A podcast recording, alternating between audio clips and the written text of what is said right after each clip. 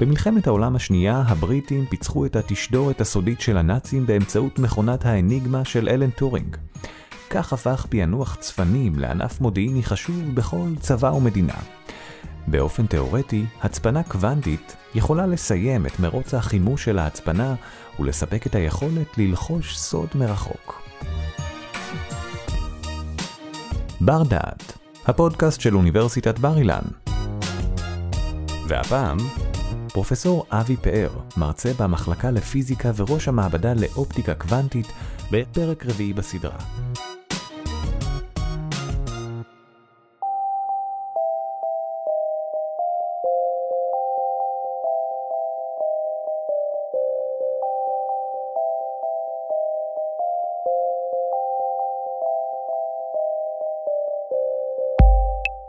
אני רוצה לדבר על הצפנה קוונטית, או על תקשורת קוונטית. וכאן, כדי לדבר על זה, אז צריך קודם כל לדבר על הצפנה בכלל, ועל תקשורת בכלל.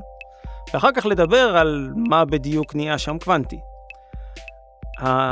ראשית, המונחים האלה, הצפנה קוונטית ותקשורת קוונטית, הם קצת מטעים. אה, מפני שבתקשורת קוונטית לא מעבירים שום אינפורמציה, ובהצפנה קוונטית לא מצפינים שום דבר. ובכל זאת, משתמשים במונחים האלו, תקשורת קוונטית והצפנה קוונטית.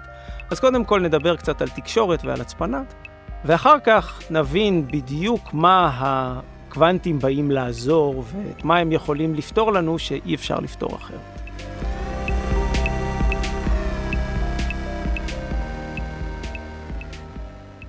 אז בואו נדבר קודם כל על תקשורת מאובטחת.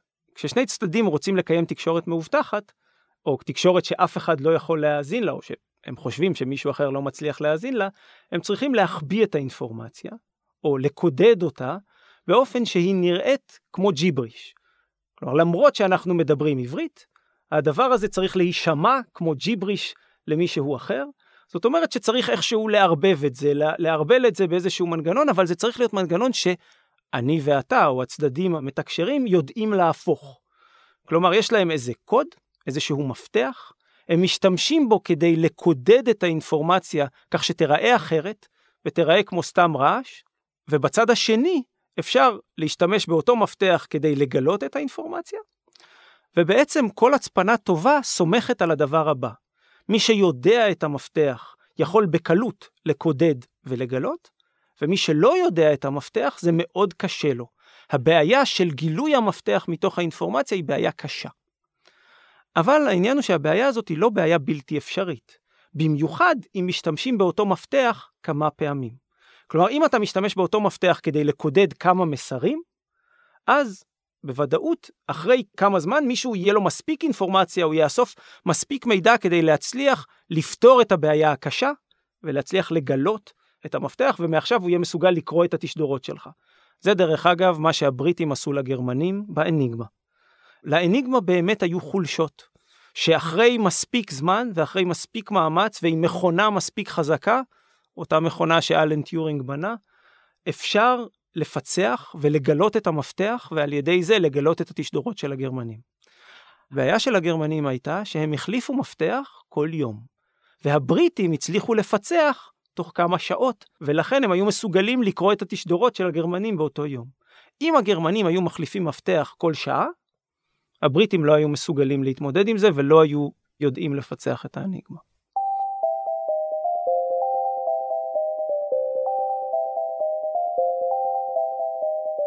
כדי לקיים תקשורת מאובטחת, אנחנו צריכים איזושהי מכונת הצפנה טובה, ואנחנו צריכים להחליף מפתחות באופן יחסית מהיר. כמה מהיר?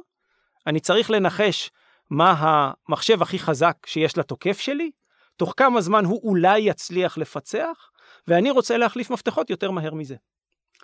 אבל המפתח, הדבר הכי חשוב בו זה שהוא סודי. המפתח הוא סדרה רנדומית של ביטים, זה יכול להיות כמו כל רעש שהוא, רק הדבר היחיד המיוחד בו זה העובדה שרק אני ואתה, או הצדדים המתקשרים, הם היחידים שיודעים אותו. אם עוד מישהו יודע אותו, הוא כמובן יכול להאזין בקלות. ועכשיו השאלה היא, אוקיי, אז איך מחלקים מפתחות? הדרך הפשוטה לחלק מפתחות היא לעשות את הדבר הבא. אם שני צדדים רוצים שיהיה להם מפתח, הם נפגשים במקום סודי. מחליפים ידנית, כל אחד נותן לשני צטלה קטן שעליו כתוב המפתח, ובמפתח הזה הם משתמשים. אבל זה אומר שבפעם הבאה שהם צריכים להחליף מפתח, הם צריכים לעשות אותו דבר. כלומר, הם צריכים לקיים פגישה מאובטחת, במצב שבו הם יודעים בוודאות שאף אחד לא יכול להאזין, כי עכשיו זה סוד. אבל מה עושים כשצריך להחליף מפתח כל כמה דקות, ושני הצדדים נמצאים משני הצדדים של האוקיינוס? זאת אומרת שהבעיה של חלוקת מפתחות היא הבעיה איך לקיים פגישה מאובטחת, שאנחנו יודעים שאף אחד לא מאזין לנו, מרחוק. איך אפשר לחלוק סוד בלי להיות פיזית באותו מקום? וזאת השאלה שהצפנה קוונטית מאפשרת. עכשיו שימו לב שהמפתח עצמו הוא לא חשוב. אם מישהו מאזין למפתח, זה לא באמת אכפת לי אם אני יודע שהוא מאזין. אם אני יודע שמישהו האזין למפתח, אני פשוט לא אשתמש בו. כלומר, אני צריך בעצם מנגנון שיאפשר לי לגלות אם מישהו מנסה להאזין, אני אדע. אם קיים לי מנגנון כזה, אז אני יכול לנסות לקיים את התקשורת מרחוק. ואם חלילה מישהו האזין, אני אדע שהוא היה שם, אני לא אשתמש במפתח הזה, אני אלך לחפש אותו, להרוג אותו ולעשות את זה מחדש. אז זאת אומרת שההצפנה קוונטית מאפשרת לנו לחלוק סוד מרחוק.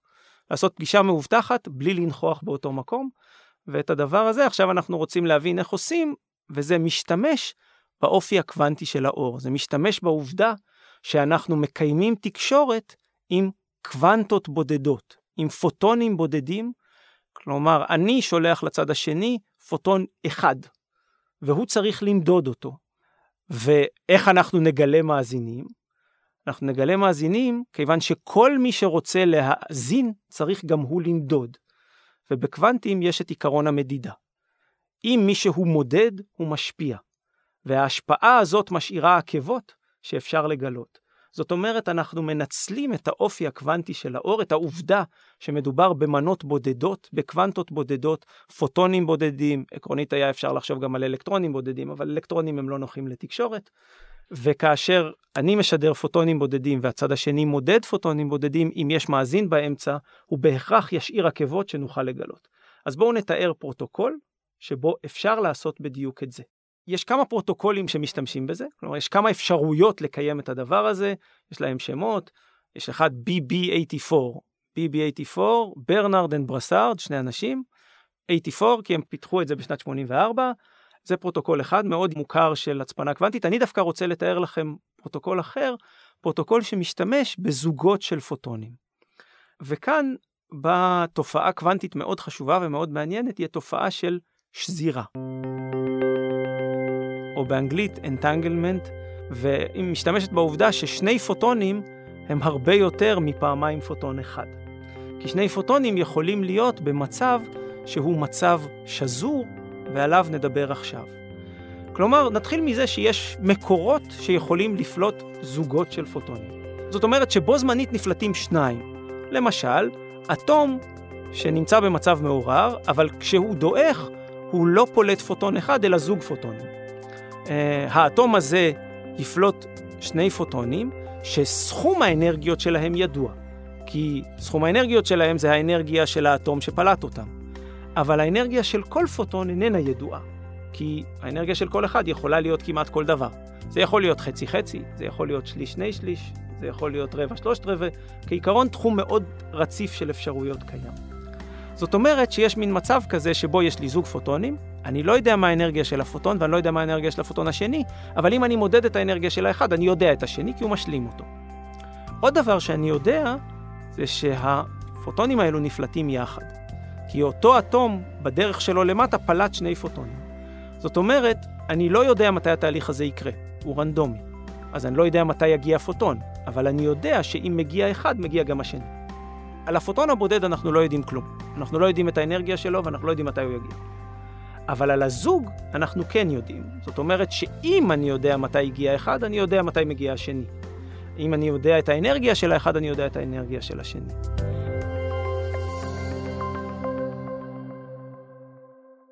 את איינשטיין הדבר הזה גם עניין וגם הרגיז. מה זאת אומרת? מכניקת הקוונטית, הוא אף פעם לא חי איתה בשלום.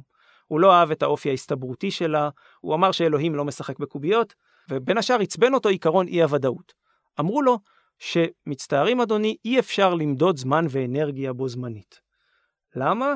כי אם אתה מנסה למדוד את האנרגיה, אתה משפיע על המדידה של הזמן, ואז כבר אי אפשר למדוד אותו. אז הוא אמר, טוב, בסדר, אני יכול להבין שיש מגבלה, כיוון שיש לי פוטון בודד, אם אני מנסה למדוד דבר אחד, עצם המדידה משפיעה עליו, ולכן אני לא אוכל למדוד את הדבר השני. בסדר. אבל זה לא אומר שאין קיום לשני הגדלים האלה בנפרד, ולכן הוא הגה את הניסוי הבא. חוזרים לזוגות הפוטונים שהזכרנו קודם. הוא אמר, נניח שיש לי מקור כזה של זוגות, וכאמור, שני הפוטונים האלו נפלטים באותו זמן עם אנרגיות משלימות, והם נעים בכיוונים שונים. עכשיו אני מודד פוטון אחד, אני מודד את הזמן שלו, אז עכשיו אני יודע גם את הזמן של השני. עכשיו, אני לא יכול למדוד לפוטון הזה את האנרגיה, בסדר. לפוטון הזה אני לא יכול למדוד את האנרגיה, אבל הפוטון השני נמצא במקום אחר, שם אני יכול להציב גלאי אחר ולמדוד את האנרגיה. לכאורה, אני אדע את האנרגיה של הפוטון השני, ואז אני אדע גם את הראשון. אז על ידי מדידה של אנרגיה אחת על פוטון אחד וזמן אחד על הפוטון השני, אני יכול לדעת את האנרגיה והזמן של שניהם.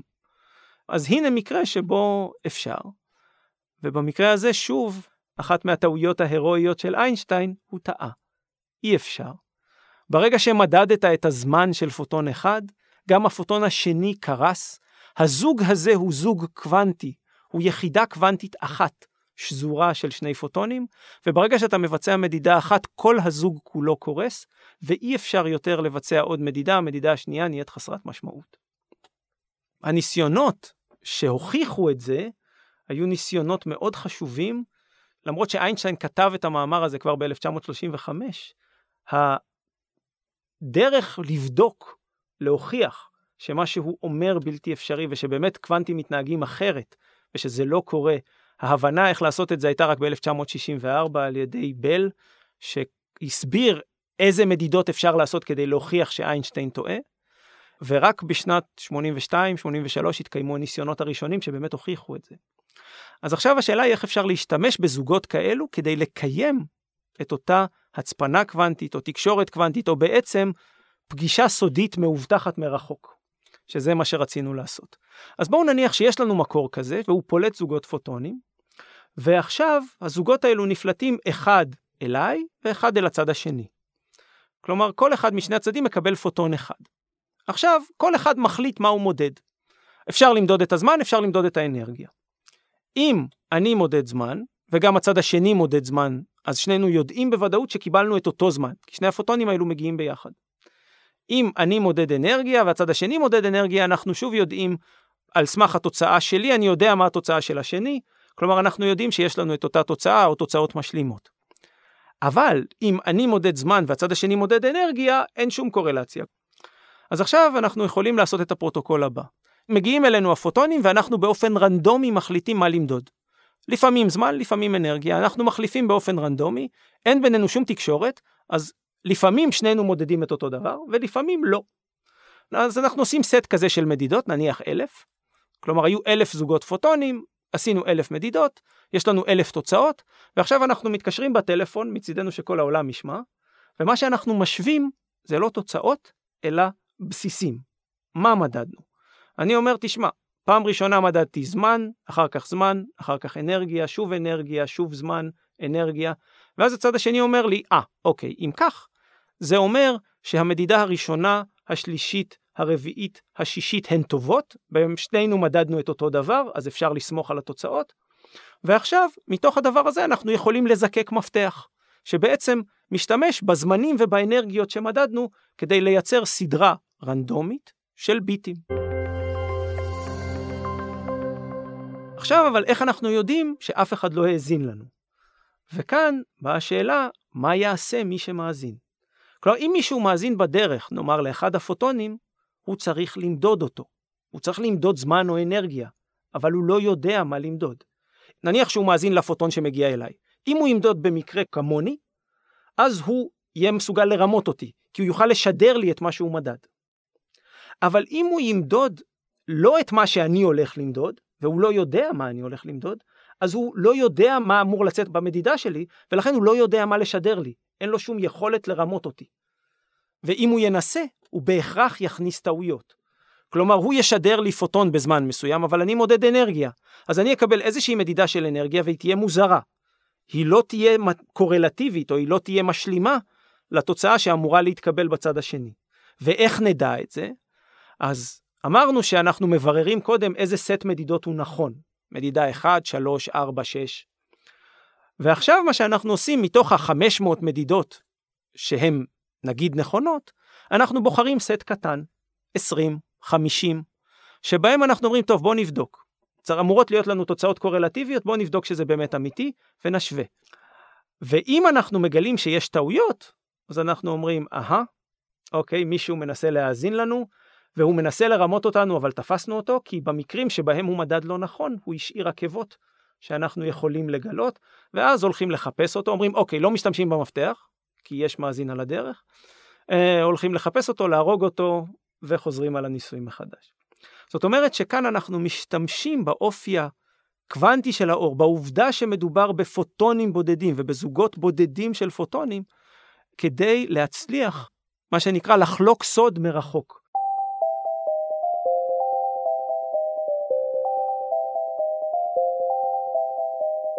הבנו את העקרונות של אה, הצפנה קוונטית. הצפנה קוונטית כאמור הומצאה ב-1984 ומאז היא התפתחה היא כבר קיימת בפועל uh, הרבה מאוד יש היום אפילו אפשר כבר לקנות מכשירים שבהם uh, מוכרים כל מיני מערכות שמקיימות תקשורת של פוטונים בודדים ובודקות באמת שלא האזינו להם יש אפילו חברות שעושות את זה יש כבר לוויין סיני שמקיים תקשורת קוונטית בין אוסטריה לבייג'ין וזה באמת מאוד יפה ומאוד מרשים. ואפשר לדבר לרגע על הבעיות של זה, והבעיה פה היא קצב. השאלה היא באיזה קצב אפשר לקיים תקשורת קוונטית וגם מרחק, כלומר אלו שתי הבעיות, קצב ומרחק. וכאן צריך להבין את, הבעיה, מאיפה היא נולדת. אנחנו רוצים לקיים תקשורת עם פוטונים בודדים. זאת אומרת שבו זמנית אני לא רוצה לשדר יותר מפוטון אחד, אבל אני רוצה לעשות את זה בקצב גבוה. זאת אומרת שאני רוצה פוטונים בודדים אבל הרבה. וזה קצת בעייתי, אם אתה רוצה פוטונים בודדים. ולכן כאשר אני מדבר על פוטון בודד, השאלה היא, טוב, כמה זמן תופס פוטון בודד? וכאן אפשר לנסות לעשות את הפוטונים מאוד קצרים בזמן. אז זה דבר אחד. אבל הדבר השני שצריך לשאול את עצמנו זה גם כמה קטן הפוטון שאני יכול לגלות. כאן זאת כבר מגבלה של הגלאי. הגלאי שעומד בצד השני, יש גבול לכמה מהר הוא מסוגל לספור פוטונים. ולגלות פוטון זה לא דבר כל כך קל, וגלאי, אחרי שהוא גילה פוטון, הוא צריך לנוח. ורק אחרי כמה זמן הוא מסוגל להתאושש ולהיות מוכן לפוטון הבא. ולכן קצב התקשורת הוא בהכרח מוגבל, א', על ידי קצב שידור הפוטונים, למרות שאותו כעיקרון אפשר להגדיל, ואחר כך על ידי קצב הגילוי של הפוטונים, וזה מוגבל על ידי היכולות האלקטרוניות שלנו, ולכן הקצב הכי מהיר שבו אנחנו מקיימים היום תקשורת קוונטית זה בערך מיליון פוטונים בשנייה. אם אנחנו מסוגלים לעשות מיליון ביטים בשנייה זה הרבה. והרבה פעמים זה עוד הרבה פחות, וזה גם יורד עם המרחק. ככל שמנסים לעשות מרחק יותר גדול, יש יותר סיכוי שפוטונים פשוט ילכו לאיבוד בדרך, ולכן קצב התקשורת הולך ויורד ויורד חזק. הבעיה המרכזית של תקשורת קוונטית או של הצפנה קוונטית נכון להיום היא קצב קצב השידור וקצב הגילוי והמרחק. ושני הדברים האלו קשורים אחד בשני. ככל שאתה מתרחק, קצב העברת האינפורמציה הולך ויורד, ולכן אם היית רוצה לעבוד בקצב יותר גבוה, אתה צריך גם לשדר בקצב יותר מהיר וגם לגלות בקצב יותר מהיר, ואת הדברים האלה לא פשוט לעשות. אני אגלה לכם סוד, זה מה שעושים אצלי במעבדה, ואת זה אנחנו יודעים לפתור על ידי מקור שמשדר קצב מאוד גבוה של פוטונים, שזה החלק היותר קל של הטריק.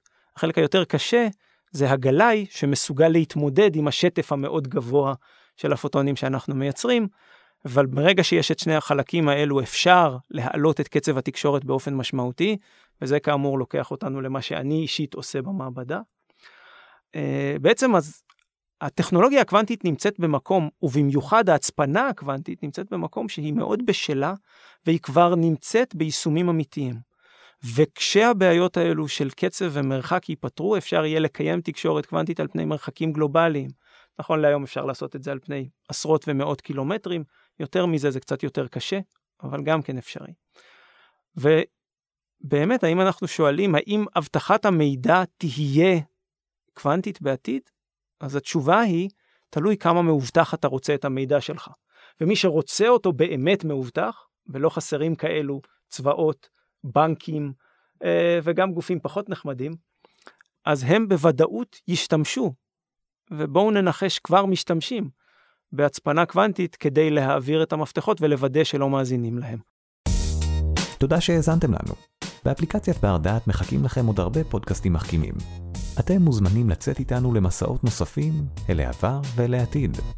בר דעת, אפליקציית הפודקאסטים של בר אילן, משפיעים על המחר, היום.